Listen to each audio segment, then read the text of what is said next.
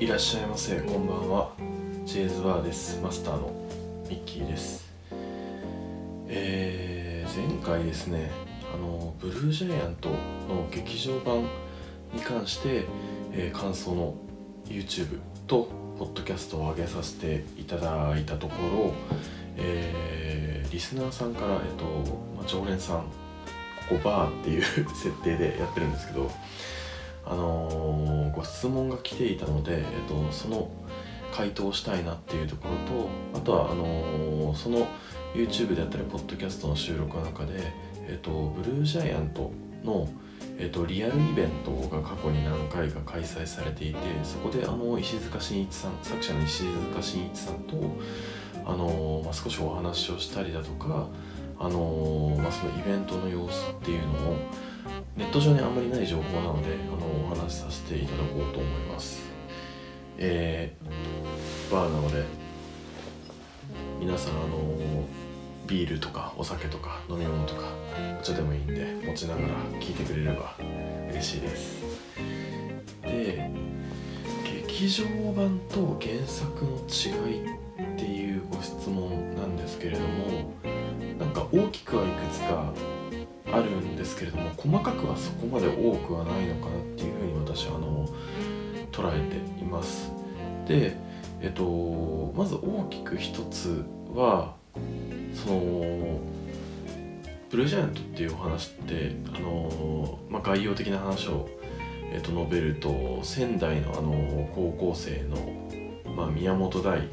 という主人公が、まあ、ちゅうさんぐらいの時のある日、ジャズのライブに行ってジャズに打たれて、そこからバスケの部活をしながら、えー、と高校さんねんかん休まず変わらず吹き続けて、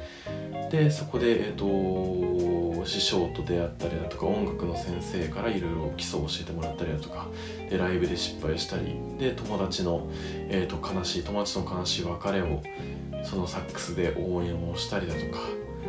まあお父さんにジャズやりたいんでって言ったら、思いっきりやれよっつって、全然そんな就職とかそういうの関係なく、もう、もう満足いくまでやりなさいっていうふうに、もうこんなサインをしながら押し出してくれるっていう格好を、後押してくれるっていうかっこいいシーンがあるんですけども、まあ、そこを経て、えー、と東京に出て、東京でまあ腕を磨くっていうのがあの映画なんですよね。なんで仙台編ごっそり丸ごとなくなっているので、あの師匠であったり、まあ、友達であったりという、あとはまあ恋愛の部分であったりっていうのがごっそり抜けているっていうところが大きな一つなのかなっていうふうに思っていて、で特にそのバークリー音楽大学でジャズを学び、ジャズのプロになり、でもあの、まあ、伸びきれなくて、今は仙台で、えー、と作曲家として活動して、でちょっとお酒飲んだくれているっていう、でも素晴らしい実力を持った師匠との出会いで、その師匠がその河原で休まずに雪の降る中でもサックスを吹き続ける、まあ、大に対して、まあ、こいつかっこいいな、こいつ頭おかしいな、でもこいつかっこいいなっていうのが劇場版でもあったと思うんですけど、まあ、師匠との出会いとかがあの省かれてるっていうのが、少しその師匠との関係性に対して感情移入しにくい部分なのかなっていうふうに思っています。ただ、えーと、映画結構にじかんのたっぷりある中で、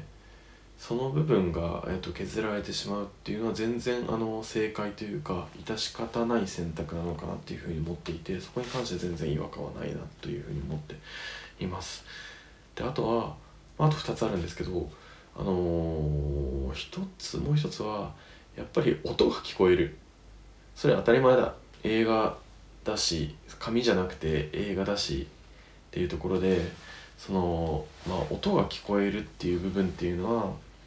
すごく大きなあの違いなのかなっていうふうに思っています。でそこでもね、その上原ひろみさん、原作のファンである上原ひろみさんであったり、ミレニアムパレードとか、まあ、あとはそのドスモノスっていう、私が好きなキキカイカイっていう、明快辞典っていうその好きなポッドキャストであったり ティービーエス ラジオの番組の、あのー、エムシー というか、あのー、配信されているドスモノスっていうヒップホップグループとも、まあ、コラボされたりだとか、コラボというか別のバンドで一緒にやられたりっていう、もう本当に新進気鋭のドラマーの方であったりだとかっていう、一緒にコラボというかその劇場版の音楽をやられてるっていうのがすごく大きな違いかなっていうふうに思っています。で、今までその自分たちの想像でしかなかった、まあ、ファーストノートとか、えーと、エヌイーダブリュー ニューっていう曲とかが、あのー、劇場からリアルに聞こえて、まあ、もちろん世界最高峰の、あのー、日本人のジャズの演奏家の方々がやってるっていうのもあるんですけれども、我々がその思い描いてた音と全く遜色ない形クオリティで仕上げてもらって、それを熱い演奏で劇場版の中でやってくれるっていうのが、まあ、やっぱりすごくあの大きな違いなのかなっていうふうに思ってるし、あの本では紙では保管できていなかった部分がそこでまさに保管されて、さらにこれから、えーと、漫画を読むとそれが聞こえてくるっていうのは大きな部分なのかなっていうふうに思っています。で、あとは、まあ、そのこれはここでは話さないんですけど、やっぱりラストシーン、えーと、ブルージャイアント東京編の、えー、ソーブルーという、えー、ジャズの最高峰のクラブで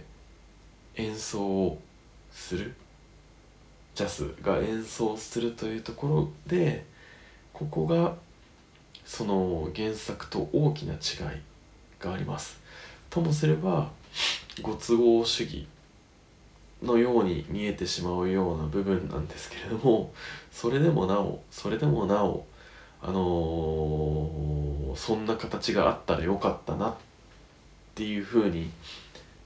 我々というか私も思ってしまうようなあの出し方なので、まあ、ちょっとあのサービスというか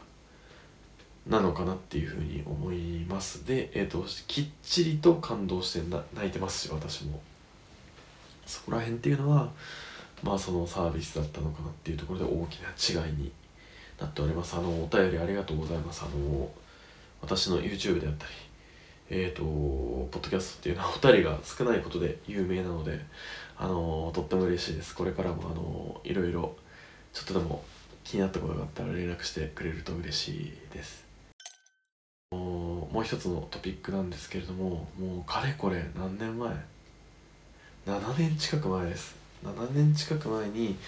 おそらくブルージャイアントの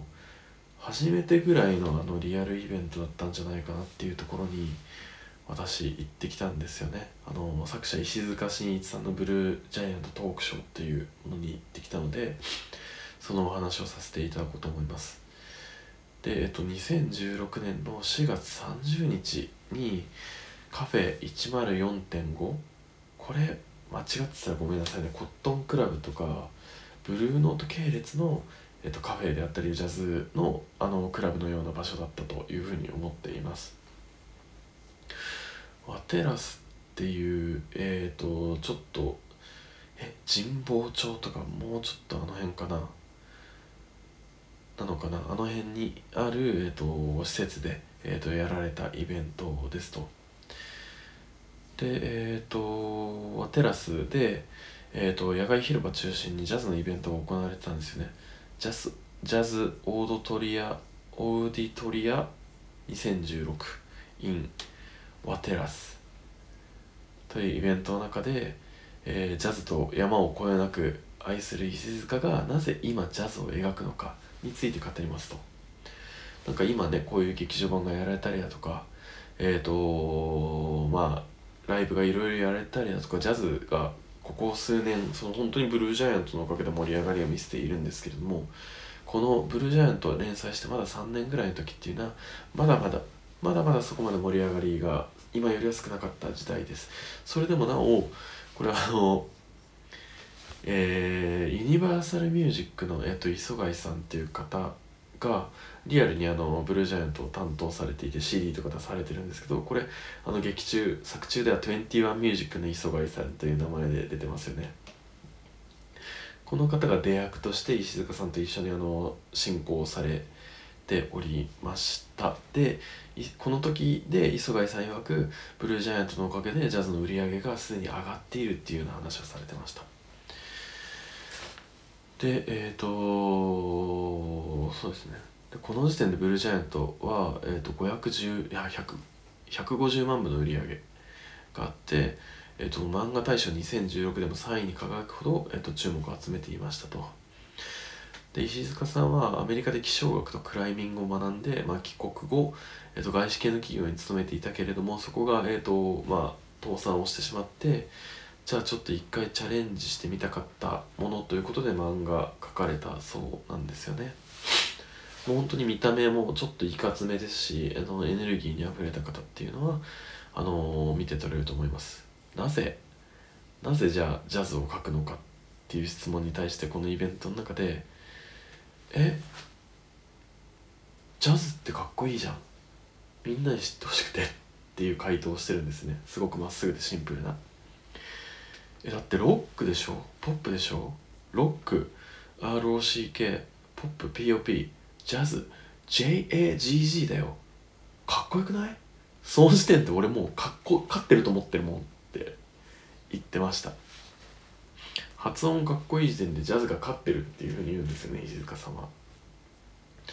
えじゃあその逆にそのガクっていう名作の漫画を描かれてるんですけど、それはなぜっていうふうに磯貝さんから質問されたところ、えだって山っていいじゃん、みんなに知ってほしくてっていう、これまあもうちょっと言葉を足すと、あのー、はいえー、ガクっていうのはその、まあ、山っていいじゃんっていう言葉を、あのー、作中の主人公も言うんですけれども、そのいろいろいいことも悪いこともあの受け入れてくれる雄大さがある一方、まあ、あの命を落とすようなこともあるし、まあ、それだからこそ輝くその山登りのその、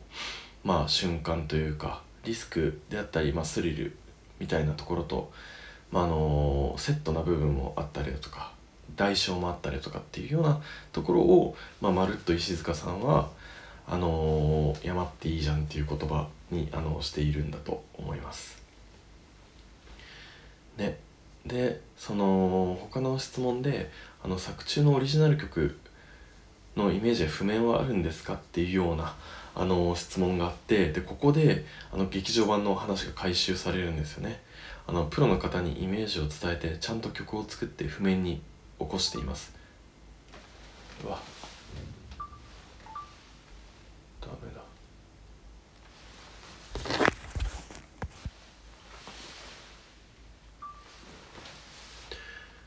はい、えー、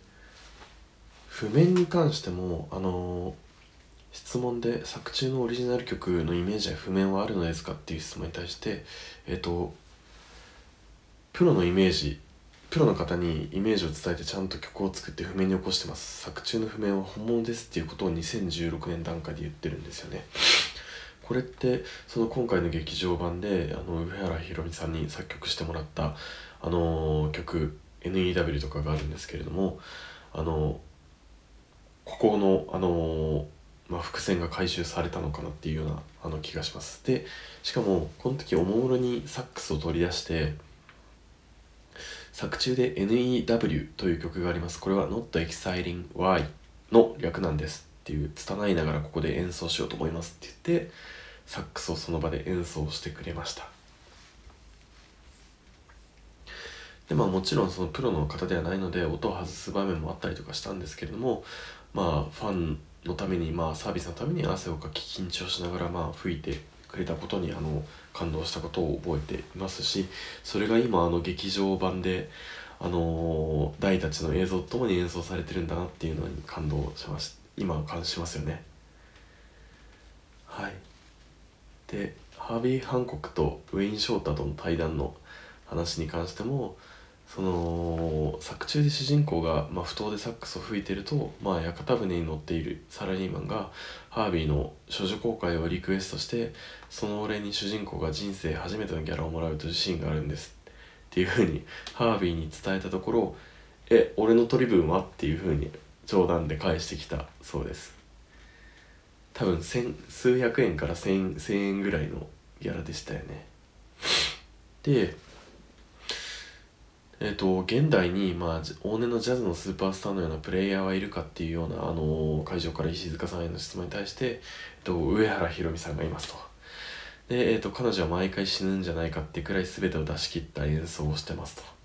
で、作中で主人公のバンドがピアニストの澤部、あ、作中で主人公のバンドのピアニストの澤部が、まあ、日本一のジャズクラブのマネージャー平さんに君は内臓をひっくり返すくらいのソロができているのかっていう聞くシーンがあるんですけれども、まあ、上原ひろみさんはこのにせんじゅうろくねんの時点で楽屋にその一コマを印刷してドアに貼っていたそうですっていうお話をここでしてくれました。で、えー、と最後にはなるんですけれども、あのー、ライブペインティングをするような企画があって、石塚さんが壁のキャンパスに、まあ、主人公の大と雪典